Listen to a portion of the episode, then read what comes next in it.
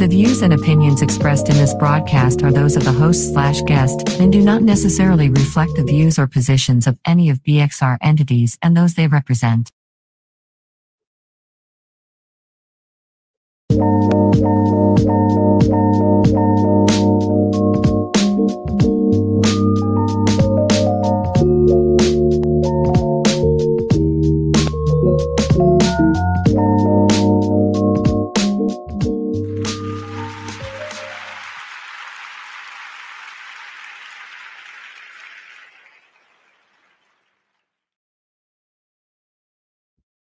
Hey, what's up, what's up, what's what, what's what? You are here with me on another Thursday on the You Better Live show.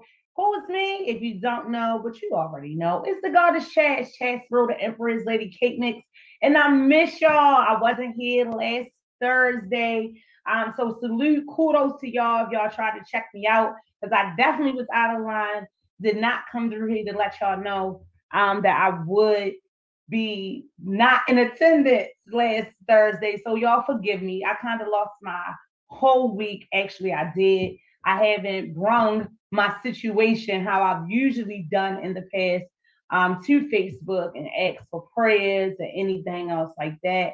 Um, but I have before in regards to um, my mother's health, just in regards to my life, period. Um, as I always pray for y'all. I'm just going to say, look, pray for me, pray for my mom, pray for her healing, her um, recovery. It's just been a lot, you guys. Um, but with it being a lot, with it being a lot and me able to feel it and everything that I'm going through, oh, I'm still so very grateful, still to be breathing, still to be living, still to be in my sane mind. Even though, guess what? March has come in marching with madness. Yes, it has. And I have a couple of things I want to discuss tonight that is just madness to me. It's madness and it's sadness and all that all together. Sadness, or however you want to say it. Um, but y'all know I'm going to talk about it on my What in the World and my What in a What. Because, yeah, it definitely had me like, what in the world? Y'all know how I got started. Look. Shout me out um, if you hear. Y'all know how I get it started. Correction. Shout me out if you hear. Look, I just now tried to drink me a little um, sparkling water, um, ate a bag of some B B Q, barbecue Doritos, which I was not supposed to be touching um, during my fast. I just try to do something real expediently to try to give me some energy, knowing that that's not the right thing because that ain't going to be nothing but just drain me. Um, even more. I need food. I need food. I need food.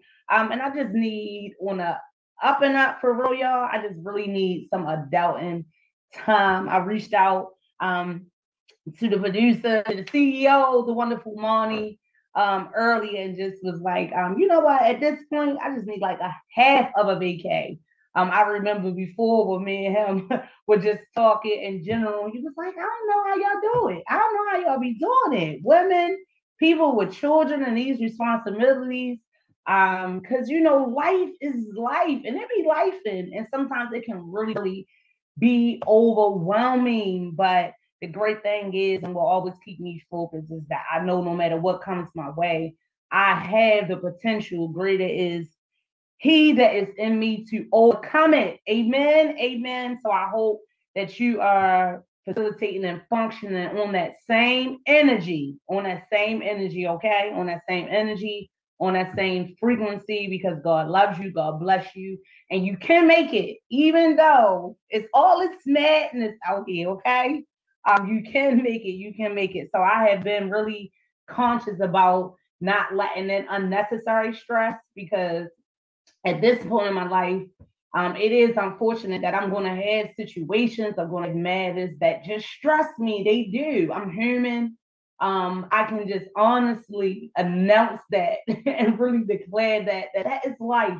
I am going to have moments, situations, different encounters that just bring me stress. Um, but the thing is, I'm blessed to know how to navigate through that stress. Um, so right now, I'm just real conscious on not bringing in no unnecessary ones. There's too much going on for that to be going on, if you know what I'm saying. And that's where I'm at. So um, when I talk about that energy and that positive vibes, like that is real. I know it's kind of like a fad now. And that's everybody's thing, right? Positive vibes and that. And it's more um, easier said than done. It really is. Um, but I've always known that wave. And guess what? If it don't mean me no good, then guess what? I ain't no good for it. So I just been minding my business. I've been minding my business. Um, that's this phase and healing that I'm going through. And it is definitely a process. And it gets, it really does get lonely. Um, because it's that strong part, right? It's that strong part. All of us want to be strong. Um, and we see strength as strength, but no one ever really tries to acknowledge it as the weakness that it can become. Because, you know, you being strong, it tends to condition us to um, hold in what we really feeling, you know, and with knowing what everyone else is going through, um, we tend to not want to bother people or kind of burden them um, with our troubles or our sorrows. Um, and it's just a lot. It's a lot. So March is Madness. I'm getting to talking, but y'all know how I do. Y'all know how I get it started. Hello, Miss P T. Thank you for joining me. Yes, I was running a little bit behind, but y'all know the Goddess Chas is always on time. And I am going to talk, talk, talk, talk. Not out of my mind, but I got some stuff on my mind that I certainly got to talk about. So let's get it started. Got to give all honor and glory to God. I think I already was giving him praises. Um, but you know, I gotta start off with that prayer. Um, so Father God, we come to you thanking you, oh Father God, bringing us through another day, another morning, another afternoon. Oh Father God, thank you for bringing us through another situation, another circumstance. Oh Father God, um, everything you know in our lives is unforeseen. Dear God, please help us to deal with those unforeseen things as well as those things Um, that we are aware of that will come and that will be. Oh, Father God, I thank you for your word that is forever not changing, Father. I thank you for who you are, and I thank you for giving us that word to try to guide us and to hold us, oh, Father God, and to let us know and to show the way. So we, may we continue to dwell in the word, when we continue to reach out to you through our spirits, through prayer, through meditation, oh Father God, to ask you the questions we have and to receive the answers. Oh Father God, your holy name, we praise all of our days. Amen. Amen. Um, special shout out to anyone out there that is struggling with something, because like I was saying, um, if you've been here with me, um, when I first started the show, I'm telling you, look, I've been going through, no, not me. It got a little bit um, to do with my mom, Um, who was dealing with um, some issues um, with her health and everything else like that. So truthfully, she's going through a little bit, but that being my mom, it just got me there, you know, and I'm going through it. I'm going through it with her. I kind of lost like a whole week. My mom had a surgery, a cranium surgery um, last Monday. Yeah, I'm on here. I'm going to tell y'all my business. Right, I'm telling y'all my little bit of business, but I know Um, that that helps people connect with you, um, really. And, and again, you see me on here smiling. And again, you wouldn't know what I'm going through without me having to tell you. So um, the cancer had returned to my mom's brain. She had to get uh, one of the tumors removed. Um, so she's still in the treatment. Uh, my mom's still fighting, y'all. She's still fighting. And it definitely is a fight um, for me. So um, with all of that going on, running back and forth to the hospital, hospital, still having to be on top of my motherly duties and my daughter duties um, has definitely had me burned out. I swear, I tell y'all, I lost one week. No, I've lost two. Because what do you know? I looked up and it was Thursday again. And this right here and doing this show is kind of very much part of my therapy. And I know that is very much part of my purpose. Um, so I'm grateful to be here to talk with you all. Like I said, if you hear, shout me out up in the chat. I already got a shout out from one of my favorite people, Miss Queen Seed, up in the building. Thank you so much for always joining, always supporting, always commenting. Um, y'all know the phone lines will be open. Y'all see that number on the bottom of the screen, right? four four three, six four two, nine four zero three. Was it that? Was it that one? Thank you so much. I, look, I say the number so much, and then it was up in my tongue, it'll be on the tip of my brain, but I tell you, um, lately, these last two weeks, I've been feeling like I'm going a little bit, you know what I mean? Not insane, but it's like, oh my goodness. And then trying to stay in that positive space. Um, so thank you, Miss Petit. Thank you for the prayers. That is the most, the purest form of love, support that you can give anybody, talking to God on my mother's behalf. So I truly do appreciate that. That is much appreciated and definitely much needed. Um, usually, you know, I will go on social media, ask for prayers and everything else like that. But I just was so drained with the situation and really trying to focus and just be in my own fasting, my own prayer, my own um, type of rituals and different things um, that I do to connect to the Heavenly Father, just to basically plead and cry out and everything else like that. Um, for him to, you know, have his way. I am in a better space with it or anything else like that. But I just want my mom to be well. I want her to not feel pain. So um, unselfishly, I know that they come a point that that consists of her um, not being here. I've had a lot of people I know that have lost their mom um, in the last few years. People who I, when I went online before and asked for prayers, the very same people who reached out to me that was giving prayers, a lot of them, um, their moms have transitioned since then. And I'm blessed. Mom is still here. I thank you all for the prayers. I thank you all for the love. Um, and we're praying for her. Yes, pray for me. I pray for anybody um, who is going through a similar situation or any type of situation that got you missing somebody or having to support a loved one that is dealing with any form of terminal illness. Um, it's a struggle. It really is a struggle to see someone you love so dearly go through something so harsh, and all you can really do is be there. You know, all you can really do is be there. You know, every time I'm going through this, I kind of think of Luther Vandross song, just the one say, if this world was mine, right? Um, the things that I would do for my love, but it's not. It's God's world. Um, it's God's way and it's God's will. So that's why I continue to give him the praise. Um, and the questions that I have, I seek from him. And I know essentially um, he's the only one who knows. And he's the only one who will decide how that situation will be. Um, so I thank him. I thank him. I thank him in the midst. Um, so March Madness, God, March didn't cut right on up in here, didn't it? Um, we just went through the month of February, like a little breeze. Yes, you know, the month of February only has twenty-eight days, but I swear it seemed like eight, two eight-hour days, right, of work, and it was over, and it was out of here. I had a cool um, shirt that I had purchased. I forgot where I got it from. Um, one of these little stores I ran through and said, I'm black every day. Um, so I decided to wear that on the last day of the month. Um, my youngest school had a Black History tribute that they do every year. Last year, he was Huey P. Newton. This year, he was the legend Bald Molly, and he killed it. Um, he is always up for um, honoring the ancestor, and of course, him being a kid, any opportunity that he can dress up and he can portray something else, he's always so excited. But he killed it. He had his guitar, he had his dreads, he had all of that. Um, so February just went on and it just came on the breeze. Um, January through February, it was what? Aquarius season. Yes, Aquarius was definitely up in the building. Aquarius is, uh, yeah, yeah.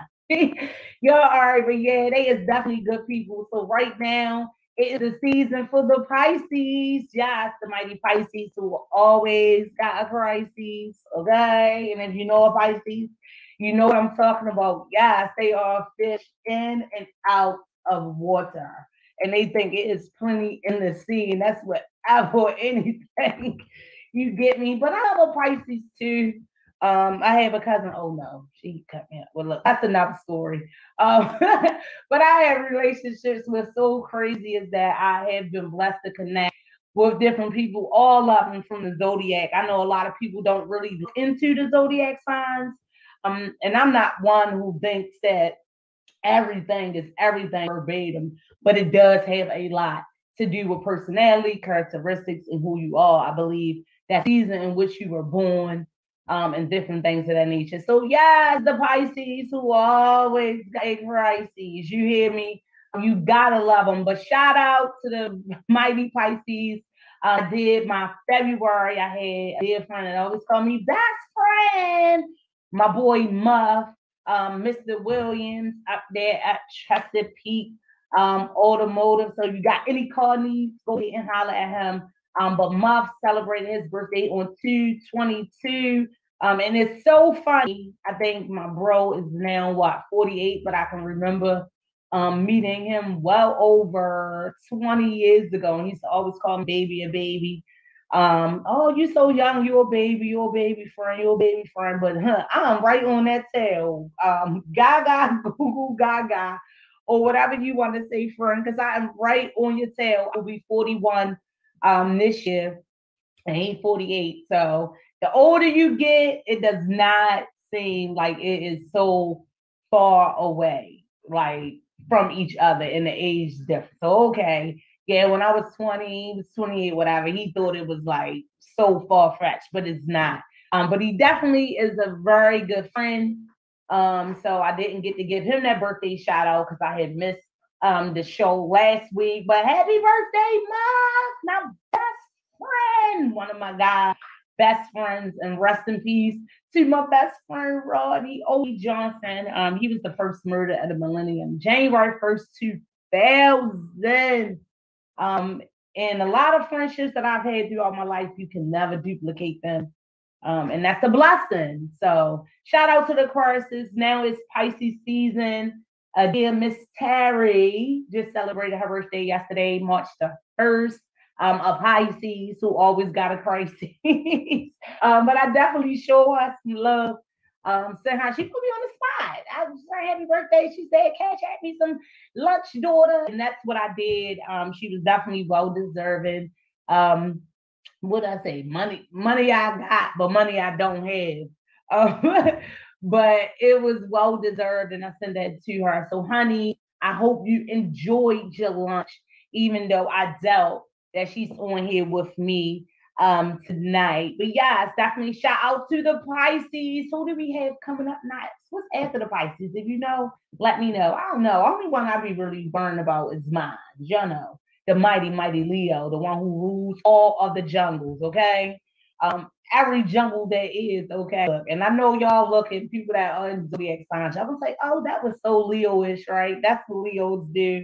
I know it. I know it. I've been a Leo all my life, so I already know what y'all be saying. So it does not, it does not, it does not bother me. And Monty, what you what you were saying, mighty Scorpio. I love Scorpios too. Um, but it ain't just season yet. So this is why, but you know, Scorpio think their season, every season. And it is, and it is. Y'all is mighty, and y'all have a powerful, powerful strike. So y'all ain't um wasn't born in that moon, in that season for nothing. I do love, love, love me a Scorpio. Um, but even Pisces, I love all people. You know what I mean? Zodiac signs do have something to do with it, but not all things. You feel me? Okay. Um, so let's get talking, y'all, on these what in the what's and the what in the world. Um, I was talking to Monty before we came. He's limited on talking. I tell my business, I ain't gonna tell his. Um, but that's why he had no limits. He still was running his mouth, talking to me, talking to me, and I was trying to tell him not to, but he already know. He already know I'm going to talk to him. That's why I was trying to be really considerate. Um, and he already know I'm going to want to talk to him because I be missing these good people that I get to connect with.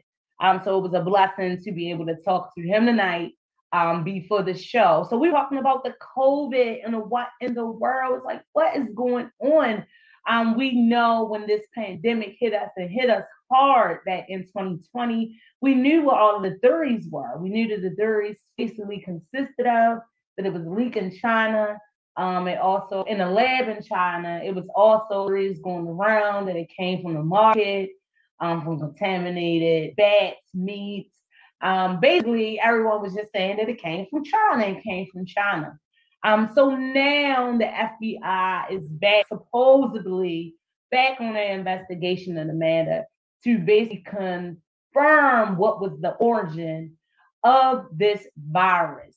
Um, so the F B I is saying that it is being confirmed, even though the government um, hasn't come to a consensus exactly consensus on exactly what the origin was. Um, but now under this investigation, they are saying that it definitely was a leak in Wuhan, China, from a lab. And to add more to it in the controversy, Um, they're basically trying to say that Doctor Fauci lied originally, that it was from a natural origin and not this lab.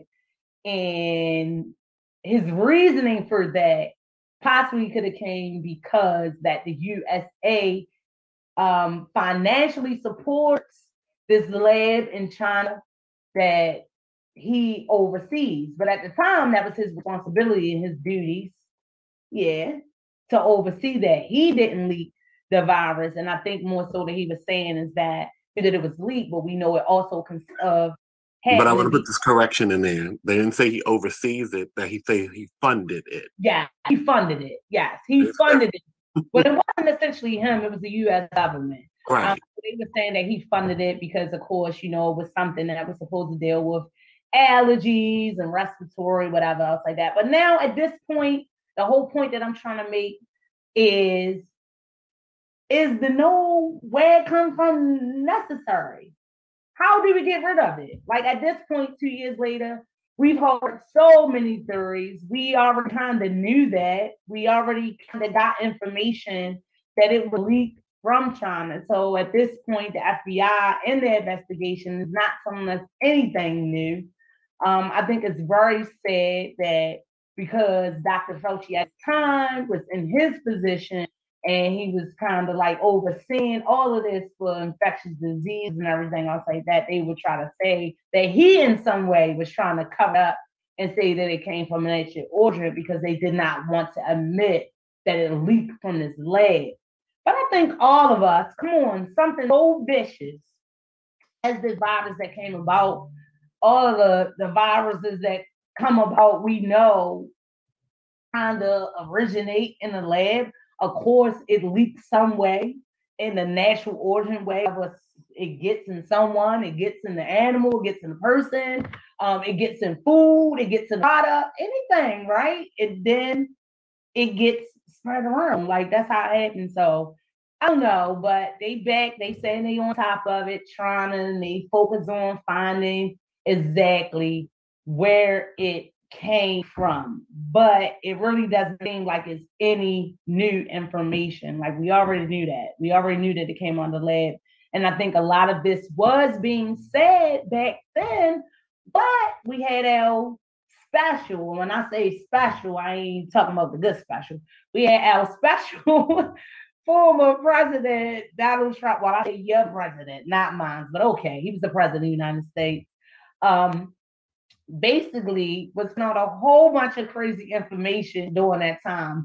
I, I was telling Monty, like, I could remember looking at news clips and Doctor Fauci appeared to be, like, really frustrated with the information he was putting out. I remember at one time he was telling people how to address it, how to bleach, um, just different crazy stuff. Even when he caught the virus, I, I mean, he played with it. It was like a joke to him. Remember, he was doing like the, the stats out there. He was waving, uh, acting like it wasn't nothing.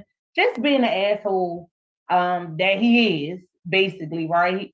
Um, but yeah, Doctor Fauci was already saying that. He already was saying that it came from here. He was already saying that. I seen a little clip where it was like, investigating it or interviewing him, and they were trying to allege that he lied, and he's like, no, I never lied about anything, whatever. In his opinion, if it came from a natural origin and not out of this lab, it's it consists of all the theories that's been out there, though. you know, it consists. At that time, that may have been his opinion or his seeing it, that that's where it came from, even though they know it was in the lab. So I don't know. I don't know, y'all, but keep your eye out, because like, why all of a sudden now they want to go back to trying to find the origin of it? I think Monty had made a good point when we was talking about it briefly before I got on the show. Like, okay, right now at this point, find a cure. How to get rid of it. Find a cure. Worry about that. Worry about investigating that. And how about doing what y'all do so it never happens again? At this point, doesn't matter. Doesn't matter where it came from. It was, it's here. You know, so that's the what in the world, y'all. It's here. It's here. Y'all got to do. It's here. It's here. Um, but then also in Baltimore City, so that was the COVID nineteen stuff that was definitely on my mind. Uh, prayers continue, many prayers and much love for all of us who were affected by that vicious, vicious, vicious virus, and especially the seven million families who are still grieving of loss of their loved ones for the terrible, terrible virus. Yes. And they still playing. They weren't aware it came from, and it was already here, and people was gone um, from it. So figure that part out. Make sure that never happens again. I don't care if it leaked in a lab from China, if it leaked in a lab in Baltimore City or in Scotland or whatever. Make sure it never happens again. Um, but I just got to look more in back into it, guys, because I really want to look like, why are they blaming Doctor Fauci? But I don't know. I don't know. I don't know. That's what it is. Um, but right here in Baltimore City, that's what's going on in the world. We know in Baltimore City, um, the madness, the madness that's going on. I talked about it, and not last week, with the week before that show. Um, we were talking about Brandon Mayor Scott and his B G E can do it, can do it system deal, and it was back on the table at the Board of Elections. Um, because I guess they were trying to deem that it actually wasn't an official vote because of the city council president not being in attendance. Remember, I told you him, our Nick Mosley, and our comptroller, Bill Henry, in an effort to, I guess, delay the vote or delay the decision. They kind of avoided going to the meeting, like no show, no show, no show, right? They no show. Say this, and I think they was listening to this show in particular, because that's when I had told you, um, that same show I told you that whatever Brandon was trying to do in that meeting wasn't going to be legally held, couldn't be legally held up because there was no quorum. He had no quorum. Right. He had no chairman to bank to, to gavel in the meeting, and he had no chairman to gavel out the meeting, which means there was no quorum. Mm. So there was no way of even passing this bill, which he tried to do. Mm. But no, that, he tried. That right there is a real special moment in, in your leadership that y'all really, really need to pay attention to, because that shows a lot of inexperience on Brandon's part. To not mm. know that you cannot forcibly have a meeting without the chairman of said meeting. Right. That's crazy. Yes, definitely is crazy. I mean, I, and, and I like Brandon. I mean, not, you know, to the extent that I know what he's doing, but to the extent that you need to know these things about meetings, because that's a big portion of the mayor's job, is doing a whole bunch of meetings and knowing that someone is in control of those meetings, which is the chairman or president. Right. That those and that's why we have these meetings. meetings. Not the mayor. And that's why we have these meetings, and we have these procedures, and we have the way that it's supposed to go in our city government. So you're right. It definitely is definitely a side eye and a red flag that our mayor, Brandon Scott, would not know that. Um, and even in his opinion on how he's feeling about it, I was able to look at a couple of the footage from that was being reported through different news stations on how he was responding, saying that it's the best deal ever. If it was a better deal, he went, but basically he believes that he did what was right and he made the best decision for the city. But the fact remains that you made this decision and not the appropriate. You didn't complete the process appropriately. So my whole thing and the is, fact that he didn't have the power to push forward with this that. meeting.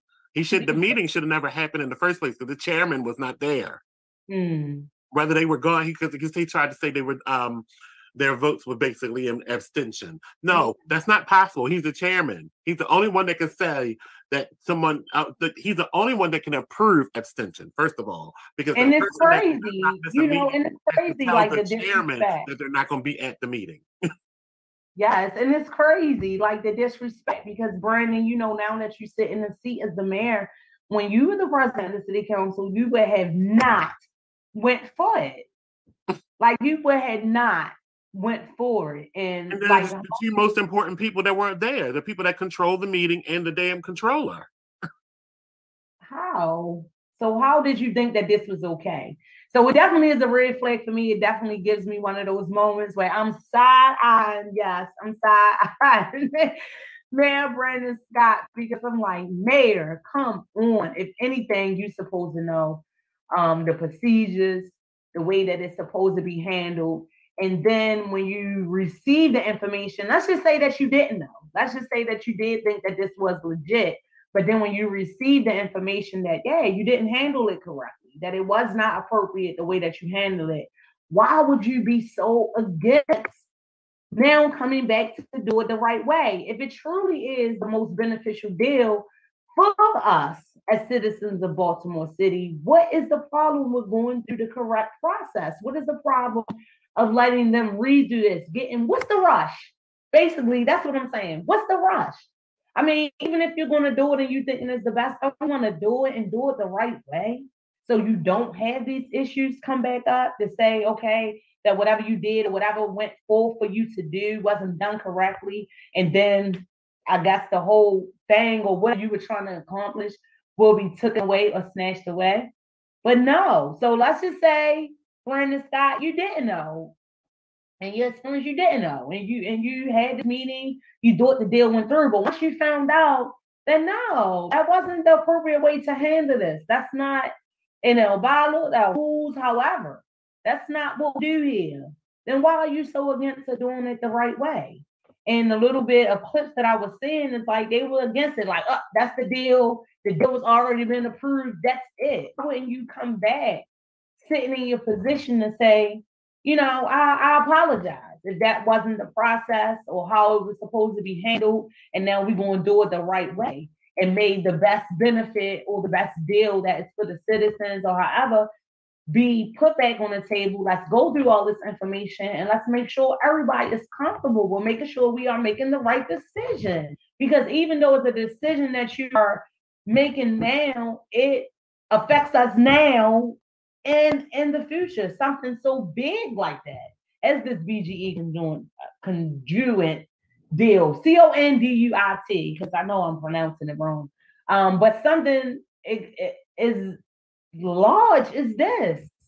Something as big as this. Like for B G E to take control of all of our underground wiring, and then they said the city still owes it.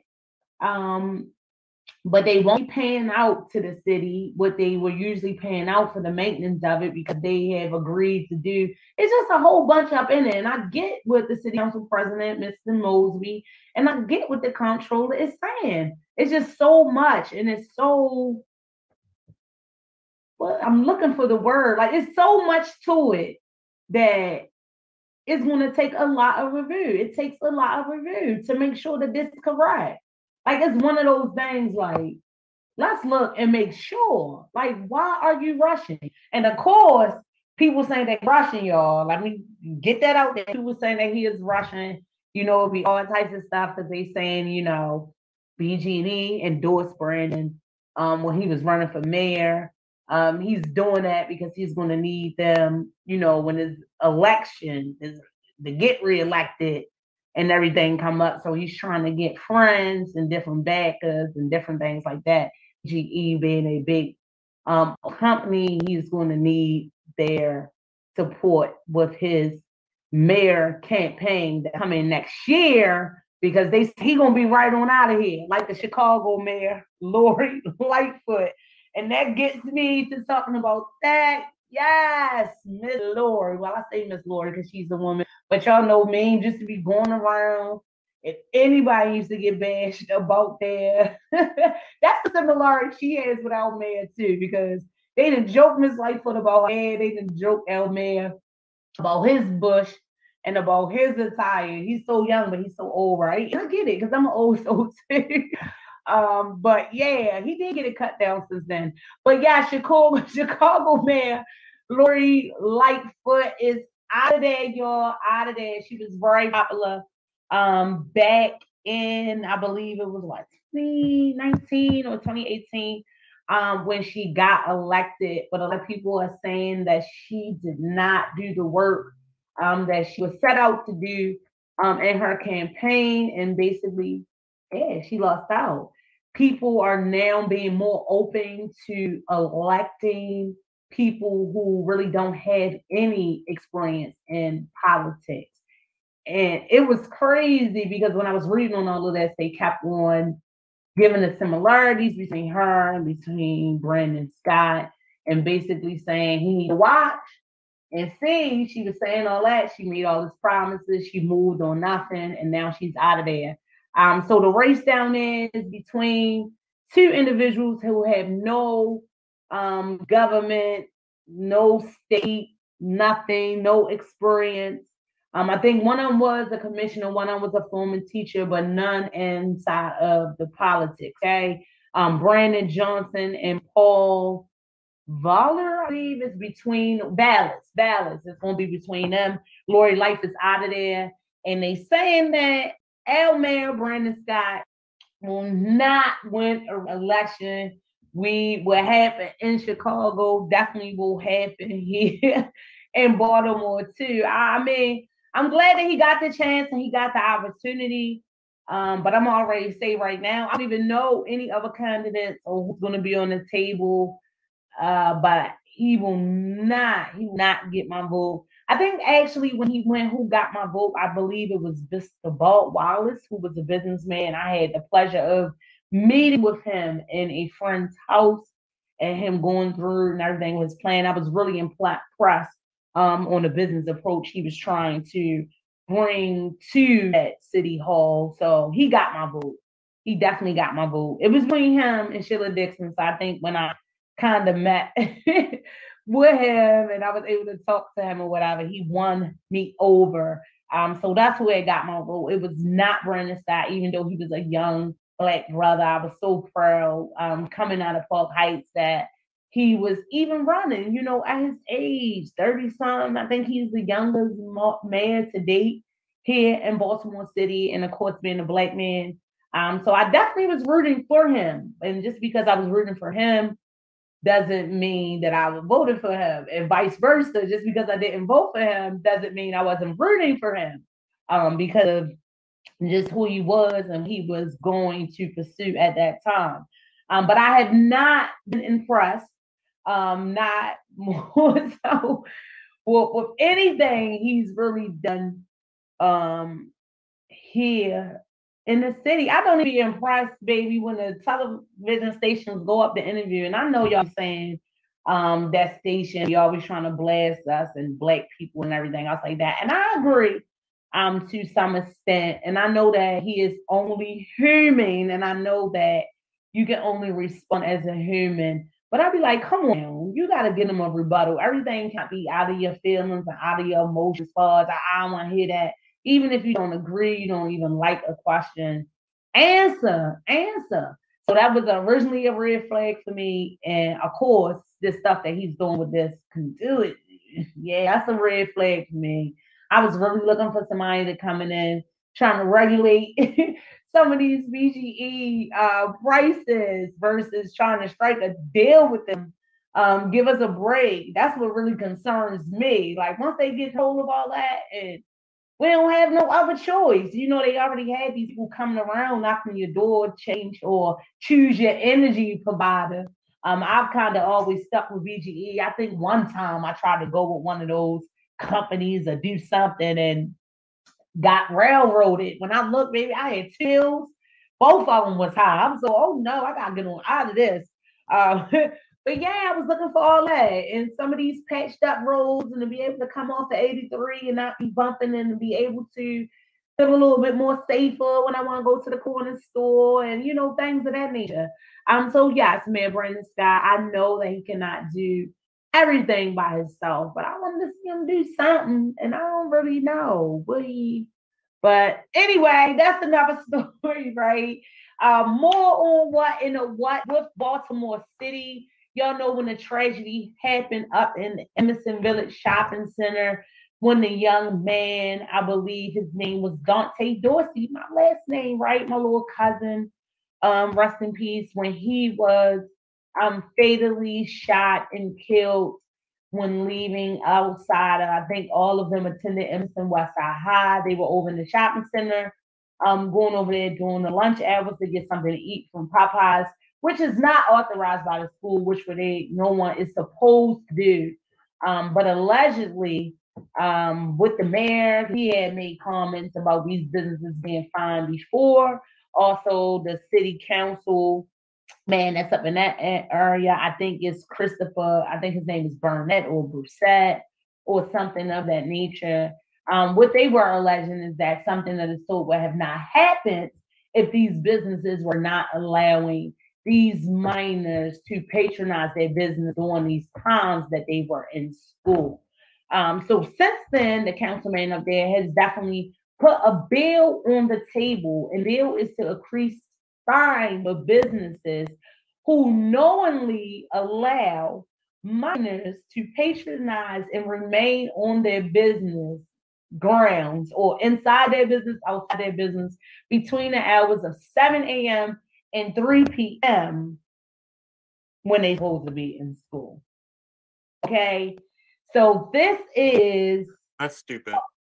A whole strategy, yeah, stupid. stupid. Yeah, call it what you like. It's stupid. We're not talking about we're not talking about middle school and elementary school students. We're talking about high school students who actually are allowed to leave campus at sometimes early when they don't have classes. Hmm. So if you don't have classes, and uh, if all your classes end at twelve o'clock, and I'm I'm gone, I can't go to Popeyes. Tell I'm, me about I'm, it. And then and then hold on, and then like my daughter's school, they out every Wednesday half a day. I, I'm I'm just thinking, speaking from experience, I only had classes from, from my eleventh grade and twelfth grade year of high school. I only had classes till till noon, and then I went to work from one to nine. Yeah. So I'm not yeah. supposed to be able to eat lunch at twelve o'clock outside no. of school. That's uh-uh. crazy. That's ridiculous. Yeah. No, and if you go in their business and they let you in there and everything else like that, because be- they do that, that is why teenagers and youth get shot at shopping centers, because they doing that. So what the city wants One thing to do has nothing to do with another, because somebody was going to get shot that day regardless, because that's what their intent was. Run it down. There's nothing to do with them going to Popeyes to eat. Hunger happens, people. It happens. Unfortunately, it happens too much in our city. But it's the craziest thing. It's just so stupid that they would try to put this bill out as this being some type of effective strategy. And to penalize the businesses for somebody else's malfeasance. That's crazy. That's ridiculous. To penalize a building, how business, right? How are they supposed to regulate this? How are they supposed to monitor this? I mean, on top of that, the facts that Monty said, that all right, children have different schedules in school. Some of them leave early. Some of them, you know, somebody might go pick their child up early for an appointment. One stop to get lunch, the mother tired. One sit in the car, run there and get some food. And I can't remember how many times we used to leave school to go to McDonald's and come back, you know, because we didn't want to eat that school lunch. Because then you got a car outside, why wouldn't you be able to use it? We got to get into that part, okay? I got a car. That's the whole point of me having a car, so I don't have to stay in. I'm on my break. I should be able to go and do something during my break. Right. Maybe y'all need to start partnering with some of these businesses. High school is supposed to be your prep for getting into going to college. It's supposed to be your prep school for going to college. It's called mm-hmm. high school for a reason. If I'm in college, I'm allowed to leave, because at that point, I'm a damn adult. Right. And then the different situations, they already know in the city, we got youth, we got families dealing with homelessness. So even though y'all thinking that these are the hours they supposed to be in school, seven to three, you know, that's not everybody's situation. Everybody's not involved, enrolled in school.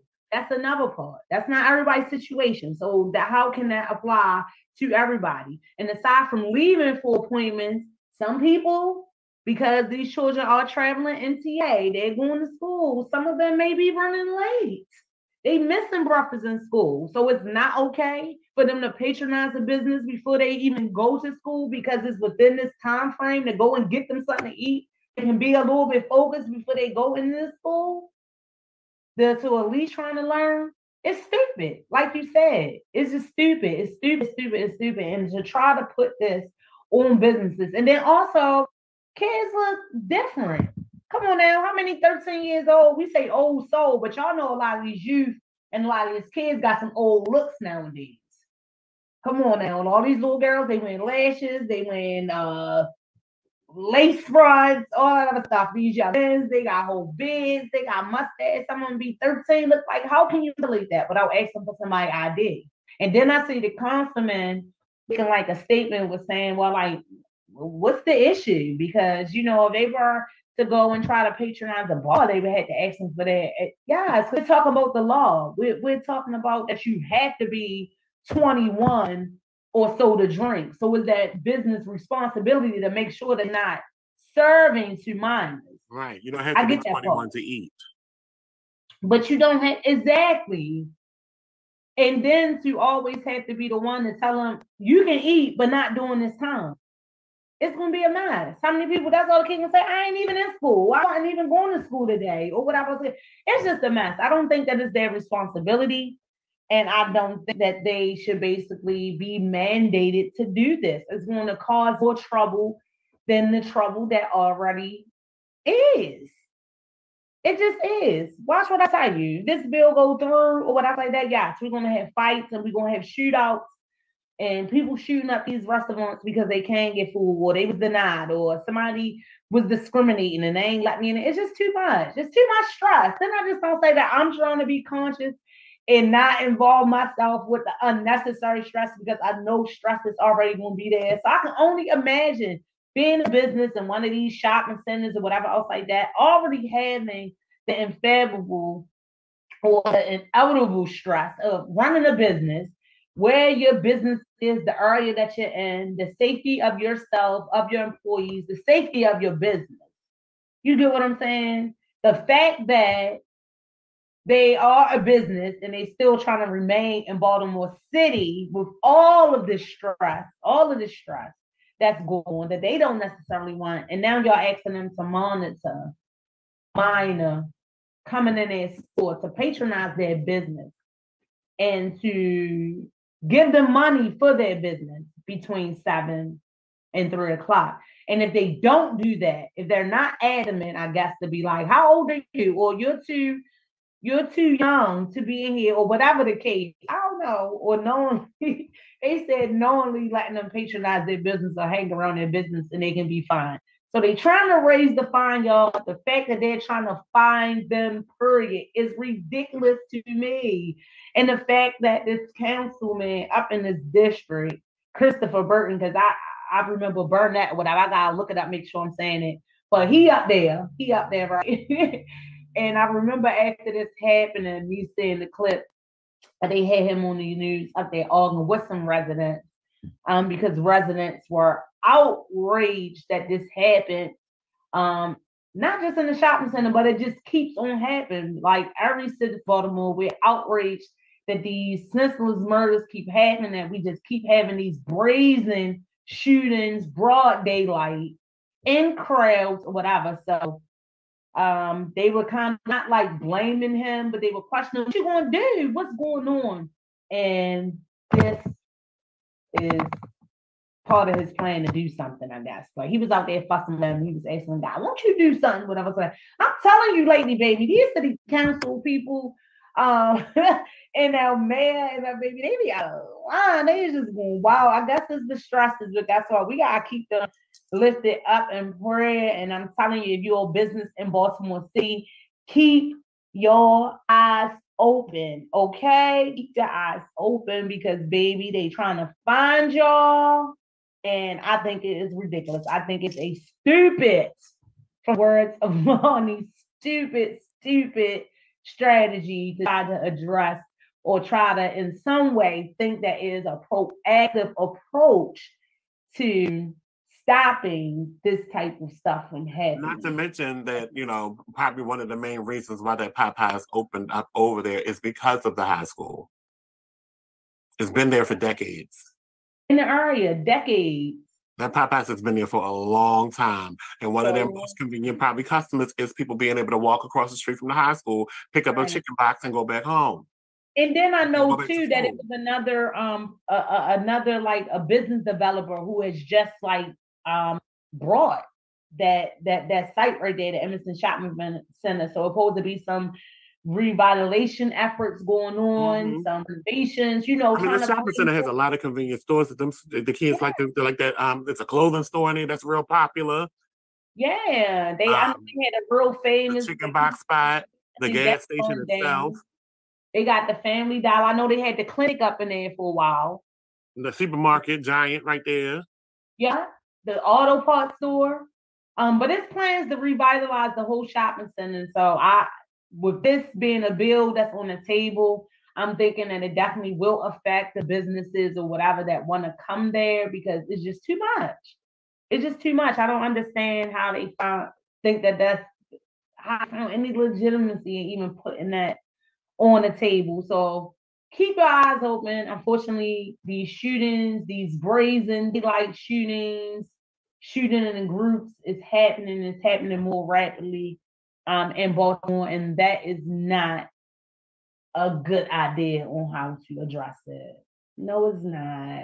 So yeah, Christopher, good try, I guess, but you trying it. You trying it. And stop arguing with people up there in that shopping center. Yes, indeed, y'all. It is March, and it's a madness. That was just a couple of the things that was on my mind, the what and the what. They were saying about that and saying about this. And I was like, wait a minute. I've got to come and talk about it on my show, and y'all better live for it. And y'all better live too. No matter what's going on in your life, you better be living. All this madness right here. We got these El Mayor trying to push this conjunction, trying to make sure our rates get even higher. We got these people trying to find these businesses who have willingly stayed in the city with all this stress, trying to find them, trying to take more money out of their mouths, putting food in people's mouths. Just is crazy.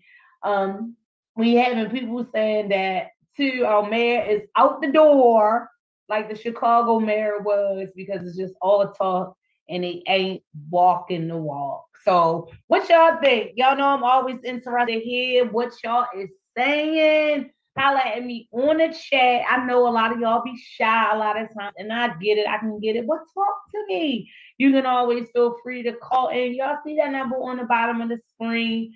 Interested in being the guest? Hit us up. The email.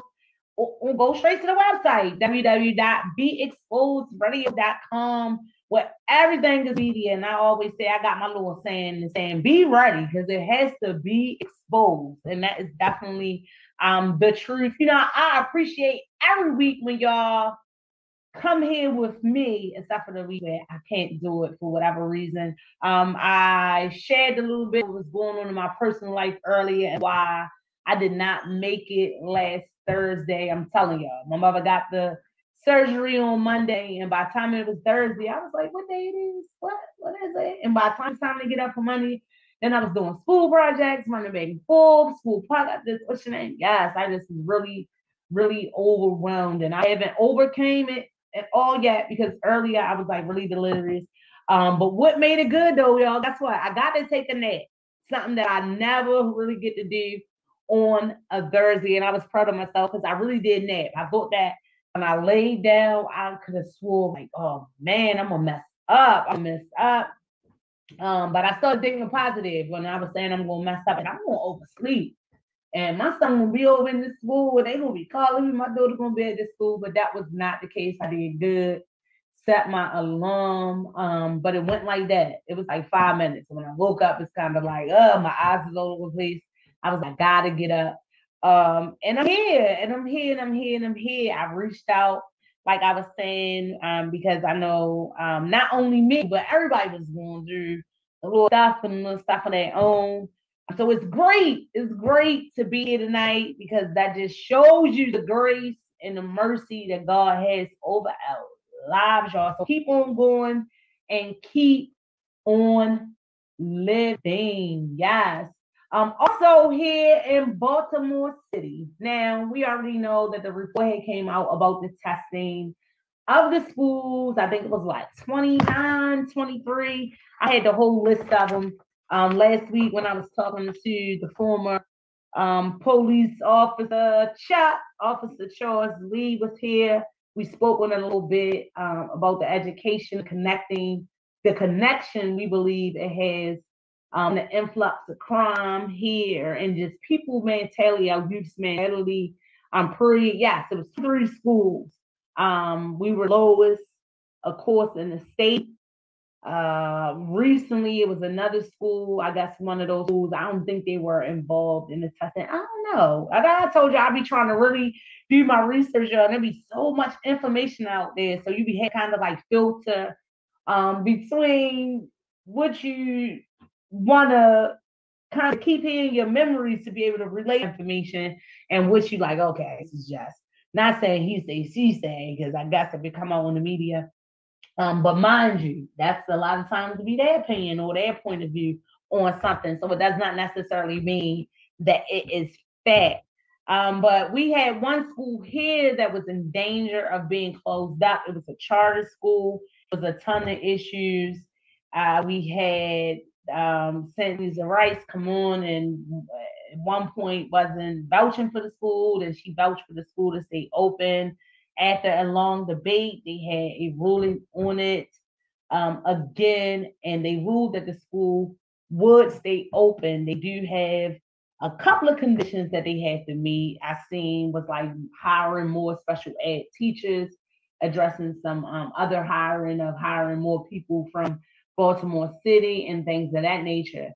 Uh, but it brought back the question as to why is it a double standard? Why are these charter schools that are facilitating education for our children, why are they under a certain mandate versus the public schools?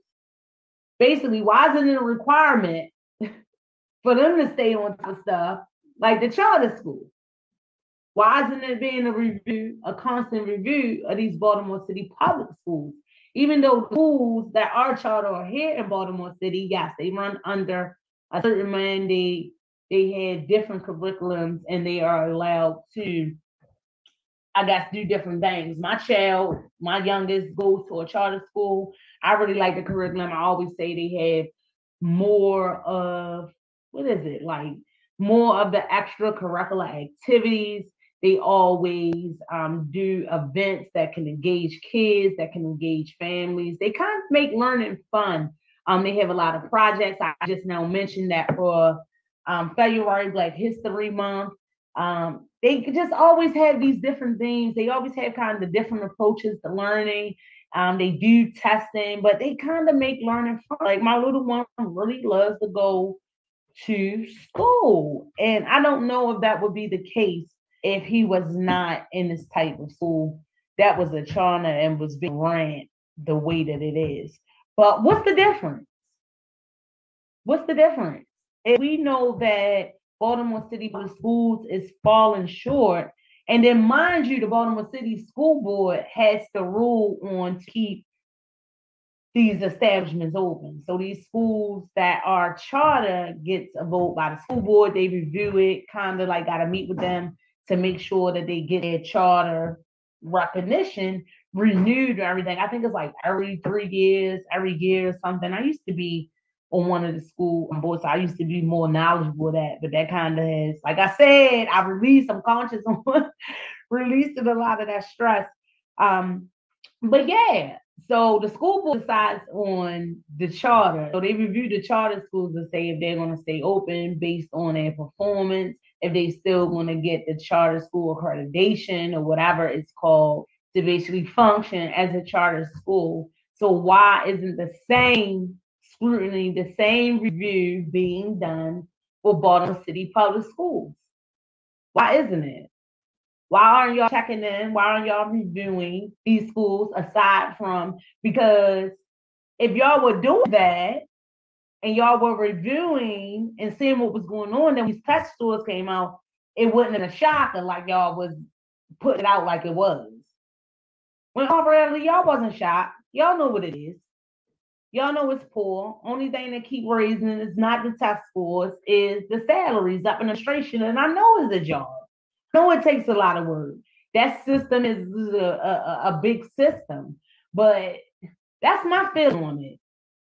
Like, why in the Black communities, I guess the communities that's considered low income, um, like how when I talked about the Chicago man earlier, or in Chicago, in these cities, why do we see all of these cities with the same issues in all of their systems, whether it be the food system, the justice system, the social service system? It's always something. It's always something. And why do we have to keep operating on the notion like it's okay? It's just like so much dysfunction. It's not normal. And we just supposed to go about and just function like all of this stuff is okay. And just like I say, traditionally, and when I say traditionally, because it seems like it's just like a tradition that this is all them things. These are all the systems that kind of always plague in our communities. Why is that? Why is this okay? Why is this okay? Why are y'all sitting on, why is this okay? twenty-three schools, why is it okay that the test score comes home and nobody, nobody is on that level? Why is it okay? But then another one school, because they have a charter accreditation or whatever, and they not flourishing in whatever area, y'all gonna scrutinize them and, and basically threaten, or that's the consequences of their performance, you know, because charter is, is being based on their performance. And y'all review this. And if the performance is not up to par, y'all shutting them down. Or y'all taking away that, that charter status. So why isn't that the same rundown for the Baltimore City Public School? That's not charter. Why isn't it? Why isn't it? Because if y'all was reviewing it and staying on top of it, then it wouldn't be no shocker. It wouldn't be no shocker. All of this stuff keep on coming out. All this stuff, that's, that's ridiculous. That's ridiculous. And then aside from education, we talk about the safety and the schools. Everything. That just, just appears to keep on going downhill. It does. It's crazy. Why is this okay? Baltimore City Public Schools is just like a, a babysitter. And God bless the teachers. God bless the staff and everybody that walking, work inside that environment. I know it is not easy. Um, it is my and, and different jobs I've had of being an advocate, a mentor. I've definitely had to partner with a lot of these schools, a lot of these teachers, um, whether it was for the, through the company I was working for or just through my own personal thing, um, because I believe that education and character is very important. Um, and that's something that I used to try to definitely, definitely encourage any mentee um, that I was um, blessed to work with, or blessed just to, you know, interact with them, um, certainly. But why is this okay? Why is it okay? Why is it that things like this continue to happen in these cities where you have primarily all Black people, and they just keep on being okay? Issues with safety, issues in all of these different systems, issues in all of them, in the school system, in the justice system, like I said, in social services, always something with us that this function, toxicity that we support keep on taking as okay, it's normal. It's not. It's not okay. Children should not be getting shot, coming to school, going into a business just to eat. Children shouldn't be going to school every day and then being taught every day or showing up, whether they late or however, whatever. And then when they got this test, then they come to find out they can't even count. What are we raising these children? What, what, what are we doing? What are we doing? So just like they said, the double standard, what do y'all think? Do y'all think that they need to be under the same mandates? I do. I do. I think it needs to be a yearly review, not even yearly, but look, every two years, every three years, I was a whole bunch or whatever else like that. The issues that the school board has had, keeping records, um, all this type of stuff, all this stuff needs to be audited. more frequently than y'all been doing, and it definitely has some mandates. Why is it okay for the Baltimore City school system, the public school system, to keep on failing in all of these areas, but it's not okay for the charter? Because it's money. I even seen too in the necklace um, is another type of funding. I believe it's like a belt or something that allows children that are less fortunate to attend private schools and different things like that. It's some type of funding that is awarded and given to families. They're trying to take that away. Uh, Governor Wes Moore, or trying to do a decrease or whatever, I guess. And what that funding is um, for that portion. And Governor Wes Moore is basically saying that he wants to concentrate on the public education. So what it seems like is that all these little private sectors or these charter sectors of the education um, are being put to a certain standard that they must maintain. But it's like, okay, Baltimore City public schools or whatever public schools, okay, whatever. That happens, we don't care. All right. Uh, yeah, that's what it seemed like to me. I mean, that's just what it seemed like to me. That's just what it seemed like to me. I wanted to run these names that I really did, but I don't just feel like sitting here, uh, read them all off. That's a little boring to me. That's a little, and I told you I was a little bit sleepy. Um, but anyway, it was twenty-three um, city schools, y'all, that they had named um, in this elementary, middle, uh, in high school. It was all broken down. Y'all can look it up. Google it. Google it. These twenty-three Baltimore schools who have zero percent students proficient in math, and the list will come out. I can at least give y'all and read that off what I wrote down, because that is what you Google to find that. So just read it, y'all. Y'all will be astounded. Um, excuse me. Some of the schools that I have had to go in and free these schools and my role as a mentor, um, quite a few of them were on there, and I'm not at all surprised. Um, so like I said, kudos to the teachers and all of us that are there still doing their things and not just there being a babysitter and just wanting to collect their check, because again, the teachers, school staff, or whatever, they do not make enough. The only people that's getting rich in that regard under that system is the superintendent. But yeah, y'all already know. Y'all already know. Um, so let's just pray for them teachers and everything else like that, and the support team. Yeah, the teachers, the teachers, they be needing donations and all that other stuff. How, how does that happen? How does the school not have supply? That's what I seen the other day. I said when I was younger, right, what they say when they send the school supply list, it just was more so the stuff that we would need to do our work in class, right? It'd be pencils, composition books, and things of that nature. Now, honey, it'd be sanitation wipes, hand, candy, paper towels, toilet paper. These teachers be trying to get whatever they can get. And I be the one making sure that they get it if I can, because I appreciate the support and the concern that they have Um, for my child. So that donation, um, anytime I can do it, is nothing to me. It's nothing to me. Um, but that's the point that I'm making. Like all of this money in this new system, because I believe that our Baltimore City schools, I think their budget is like one of the highest as well. So why is this happening? And then a lot of these other schools, like the charter, like I was saying, the private ones and everything else like that, a lot of them don't even have a budget. That Baltimore City public schools supposed to be supposed to be running on. Not at all. Not at all. So again, the Baltimore City school system, even though I had my eh about it, they not do it all on their own. I was looking at a story where one of the young ladies, she was pleading, I guess her son um, was attending one of these schools. Um, he was very low functioning in that skill of um, of reading. And people reached out to her, got her a tutor and different things of that nature. But I did see certain little comments that I did agree with and stuff like that. Like, I get that, that the school can teach them. Um, but as a parent or you home, what are you doing?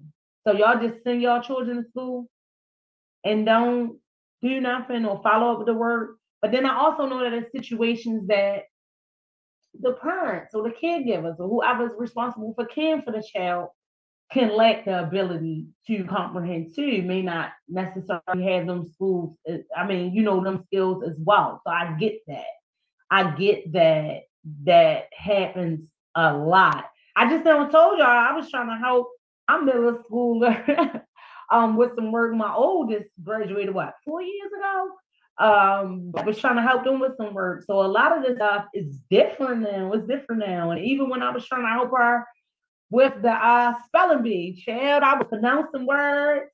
Um, I can remember onomatopoeia, and I was looking at it. I don't know. I, I was going through some, y'all.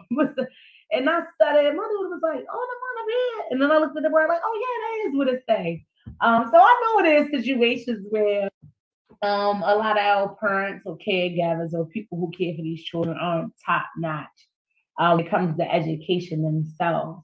Um, but it's a collective effort. It's a collective effort. If you know that you are just sending your child to school and you're leaving it just solely up to them to assure that your kid learns, that's an issue. And stop doing that.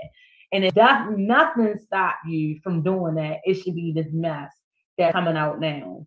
Because they let bits and pieces. Come on now, y'all. Don't get it twisted. This stuff and a lot of this stuff that's going on, it been going on. It been. But remember, we're moving more into the wave of being transparent and get information out there. And social media and cameras and phones and all that is helping us do it now more than ever. They used to be trying to hide stuff and doing really good at hiding it. But now, child, what was the old song? If you don't want nobody telling you do it um, by yourself, do it because you can't tell them yourself. Hmm, now people be doing stuff, they tell them themselves and tell them everybody else. But anyhow, yeah. Don't leave it all on the school system, y'all. Do not leave it on the school system. We can't leave it on any system because I was making a point on how all of these systems in our areas, in our neighborhoods, ones that we dwell in, unfortunately wind up dealing with the same circumstances. The same, the same circumstances. The justice system, inadequate. The school system, inadequate. Any social system or anything kind of be like inadequate. And nine times out of ten, it happens in our communities. And for whatever reason, we're supposed to be okay with it and have been okay with it for some time. Um, but what just floors me, it's just like I said, it's been going on, is when this stuff comes out and these people that's up in these systems, they be acting like it's a shocker when y'all know. When y'all know. I guess, too, you know, when I was, like, really working with mentees and different things of that, like, when things would happen amongst the youth and, and, and, like, when I'm saying, like, crime and different stuff, I wasn't shocked because I was dwelling in it. I knew what was going on. I, I was working with kids and, and, and dealing with situations with them that wasn't necessarily being reported on the news. They wasn't telling on the news, but then when we get a little glimpse of it and then we see the juveniles doing the carjackings or whatever, so that everybody else was shocked, not me. Not me, well, not just me by myself, but people that were in the environment, people that were already there doing the work, like, yeah, we wasn't shocked. We wasn't shocked that these things were going on. We wasn't shocked when we had to be up there fighting and advocating um, for them to not lock a child up for doing something that a child do. I ain't talking about violent crimes because, you know, back then when I was really And and advocating for these kids and some would be normal stuff, y'all. It would be normal stuff, like a kid loitering in front of a store, a kid that stole a bag of chips or whatever. Well, I guess some people wouldn't consider normal, but yeah, they used to be trying to smash these kids and then make it into something else. So like stuff like that. And then y'all know y'all gotta keep your eyes in the open for that too, because this legal stuff um in the system, you know, a couple of them coming about, I guess, bills or whatever. See, I be trying to say it, but then it's so crazy and I be tripping, right? So I'm going to give y'all a little bit of insight on this, is that when I talk and I'm doing stuff like, you know, I start the show, I come on with a prayer, but even if I come in here, I start praying. Um, I pray over information that I get and I be like, yeah, I got to share that and get a, I mean, a, piece, a point of view. So a lot of times the information I bring on here and I want to share, it be so much. And I be having my notes in my books and stuff, and I'll be like, and a lot of stuff I never get to talk about, like everything, right? I don't ever get to talk about everything, but one of the prayers that I do say, um, to God and be like, if I ain't saying it right, or I'll put some money. Because guess what? I don't want to bring, like I told you, I don't want to bring nobody no strife. I don't want to think God loves you. God bless you. I be having well wishes for everybody. You hear me? So I don't want to put nobody, because guess what? I know it ain't easy out here. I know, guess what? Life is not easy, and we got to keep on going hard.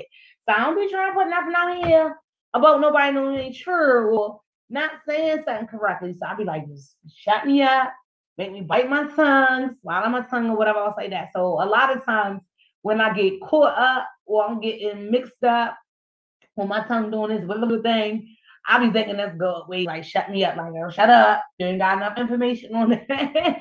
Just share that. But I'm so glad that the clause at the beginning of the show come on, because this is my opinion. This is not enough. Or whatever, I was like that, and I better get it out and say all I want to say. Uh, while Monty, like I shared with y'all, is limited on talking, but him, King, was still kind of, and I am blessed that he is here with me tonight talking. And we was agreeing, we was agreeing. I even was surprised that he was agreeing about that um stuff with Brandon Scott, because you know, y'all know, y'all did a show before. Um, Monty is his fan. He is his fan. And not just Monty, a lot of people, you know, a lot of people. And, and I get that. Any role that you play, you can be a fan. You can start out as people's favorite person. And guess what? And some people just not going to like you for whatever reason. Just like right here, I'm in this position, you know. There's a lot of viewers out here that's looking at me because they love me. And there's a lot of people looking at me because they don't. You get me? Um, so it's the same thing in any role you play, you guys. No matter where you at, no matter where you work, no matter what you're doing, that's just how it is. That's just how it is. You cannot get away from that. That's just how it be. There's no getting away from it. That's how it be. There was something else that I wanted to talk to y'all before I get um out of here. And it's on my mind, but then I'm like, oh, it's mine. Oh, that's what it was. That is what it was. That is what it was. Um, yes. Okay. Okay. Okay.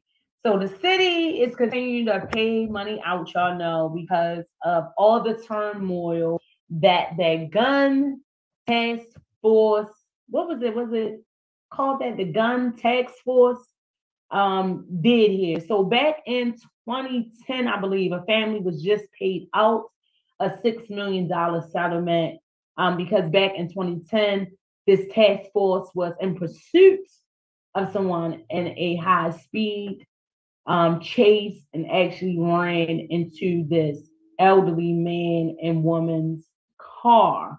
The woman survived, but the man did not.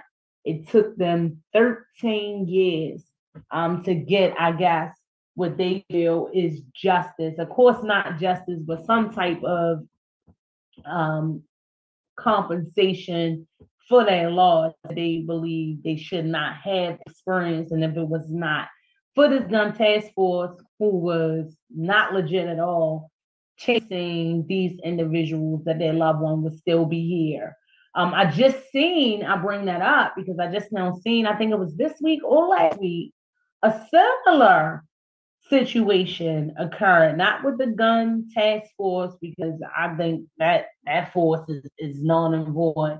But today, the city has paid, I believe, over thirty something million to different families from this from this task force, from the turmoil that they didn't cause, they didn't pay them out, right? Um, but something similar had happened. It was a chase, a stolen vehicle. Uh, it crashed on North Avenue, crashed into a pedestrian in a building, knocking the building down, y'all. Y'all gotta, y'all gotta see it. I seen some footage on that. It was just terrible. It was terrible to see. It was terrible to watch. Um, the pedestrian, I know, did not survive. Um, by next week's show, I'm gonna have that person named.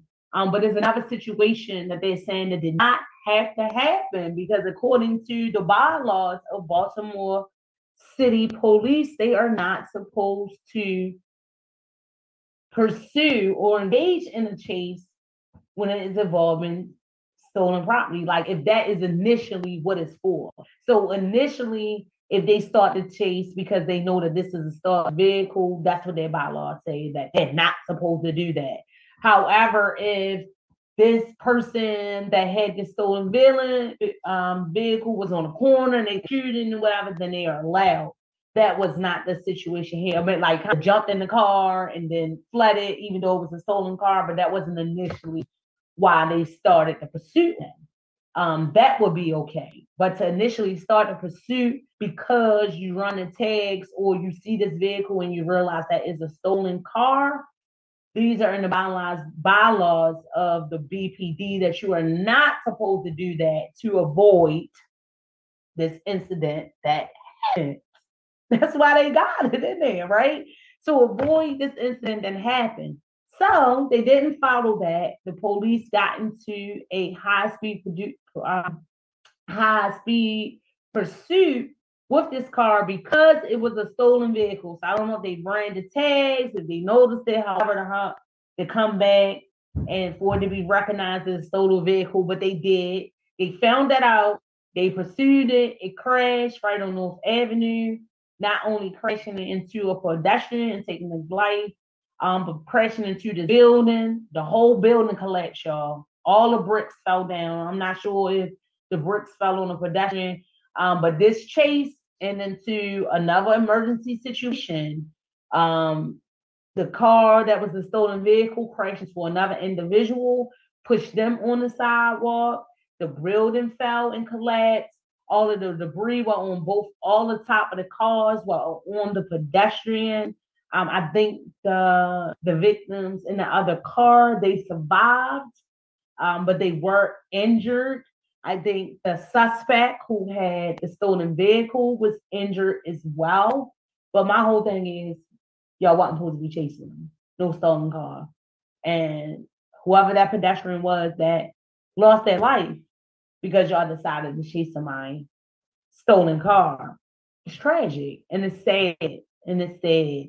Um, so this brung me back to that. So once this happened, I'm like, wait a minute, the city ain't learning now. Y'all just now paid the six million out to this family, and I think rightfully so. Even though we know money does not buy your life. That was Bald Molly's last words to his son. Um, by the way, look, I had to bring that out because I told him my son just now was Bald Molly, so it was really fun doing research on him and learning more about how extraordinary he really was. But yeah, money don't buy you life. So we know that that compensation just very much speaks to the fact of the city acknowledging we were wrong. And it's possible, even though I believe spiritually that when it's your time and time, but they're saying, you know, it was possible, if not possible, that if not for this, your loved one would still be here, and that can be the case. So we know money don't buy you life, and that's not, I don't think the reason why these families go for this money is kind of to make that point. You were wrong, wrong, and my loved one lost their life in that. We ain't worried about the money. If we can't enjoy it with them, we can't do nothing, but it's a little something for you to acknowledge that you were wrong, and, and y'all being wrong, my loved one lost their life. And possibly could be here. Um, but anyway, the city definitely needs to learn because guess what? They still doing stuff. That's not violence. It wasn't the, the gun task force this time. It was the B P D, but that's what I'm saying. The mayor don't know. The mayor don't know how to conduct meetings. He don't know what's going on. The police don't know they're not supposed to chase people because it's a stolen vehicle. It's just a lot of red flags going on here. And this blue in this blue city with these Democrats. It's a lot of red flags. It is. Um, but anyway, guys, it was tragic. More people could have been injured up here at North Avenue because I'm telling y'all, y'all Google this and y'all look at these clips. And I'm surprised they haven't really been blasting on the news like that. But oh my goodness, like the whole building. We already know abandoned buildings is the issue here, but y'all should have seen it. Like this car, where oh my goodness, hit the building, all the bricks just fell all over these people. Um, so the pursuit turned into like a rescue. So now y'all have to like rescue these people. Um, it was tragic. So I'm pretty sure that pedestrian family um is definitely going to seek justice in the same manner because to know that they were not supposed to be doing that and they did. And as a result, these this high-speed chase. This car collided with someone. The cars collided with the building, and the building collided with their loved one. Um, but actually, the car struck him. The car struck him before it struck the building, because I remember the outlet in which I was reviewing the information. Um, the the news media did not want to show that, even though they had it on camera. They did not want to show um, the pedestrian actually getting struck by the video, I mean, by the vehicle. They believed it to be um, too graphic. And then especially because he lost, or she lost his life. They lost their life, because I don't know if it was a man or if it was a woman. So prayers up for that family. Um, the city need to learn. The city needs to learn. And they give them an out. Um, it was other issues going on up here. I always make a joke, and I always say it seems to me that the cities are working on the same streets.